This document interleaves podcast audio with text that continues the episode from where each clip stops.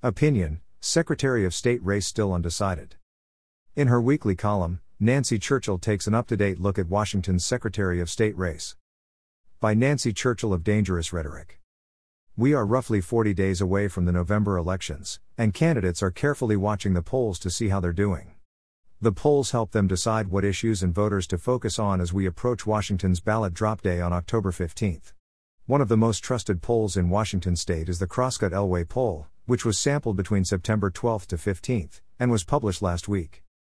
This poll sampled 403 likely voters who were selected from the list of registered voters. In polling, the shift to likely voters is important, these are the people who are planning to vote in November. This poll primarily sampled Western Washington with 80% as opposed to the Eastern WA sample of 20%. This sample makes sense because it reflects the state's population density. However, it's difficult to know if the polling is an accurate sample of the likely voter population. Many people are no longer willing to participate in polling, and if they do, some percentage of the participants are deliberately misleading with their answers. This makes understanding the polling data difficult.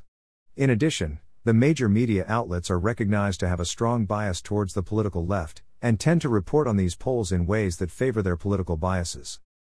Focus on the SOS race. Crosscut reported that 40% of Washington voters were still undecided in the Secretary of State race. Democrat Steve Hobbs had 31% and nonpartisan Julie Anderson had 29%, a statistical dead heat. According to pollster Stuart Elway, the huge undecided number is because neither candidate is well known statewide. Since the poll was conducted, Republican Brad Klippert has also thrown his hat into the ring as a write in candidate for SOS. Readers of this column already know how difficult it will be to win a statewide write in campaign, but this huge number of undecided voters is very encouraging. With Klippert's entry into the Secretary of State race, Republicans, Libertarians, and moderate voters have a choice that is better than voting for either of the candidates who will appear on the ballot. Because I'm working for the write in Brad Clippert for Secretary of State campaign, I've been speaking to Republican leaders across the state about this race. The consensus is building statewide that most county Republican Party leaders are willing to support the Klippert campaign. Some even advocate that Republican leaders need to be prepared and ready to mount strong grassroots write in campaigns from here on out. Ranked choice voting, the other candidate. I believe that the Secretary of State race will be won or lost on the issue of ranked choice voting, which we discussed last week. Nonpartisan Julie Anderson is promoting ranked choice voting in Washington, and if elected, will work with radical progressive Democratic legislators to implement the complex and discriminatory voting system in our state, which would further reduce voter confidence in our elections at a time when voters are already feeling disenfranchised and mistrusting of election results. If you're concerned about improving public trust in our election systems, write in Republican Klippert and Democrat Hobbs are both better choices than Anderson, as both of those candidates strongly oppose ranked choice voting. I've had many people tell me that Anderson is a really nice person, and that may be true. But even nice people can believe in and promote ideas that are toxic to our democracy and discouraging to voter participation in elections. Anderson strongly supports the gradual adoption of ranked choice voting by individual jurisdictions, which will eventually lead to a statewide implementation. According to the Elway poll, ranked choice voting has not yet received strong support.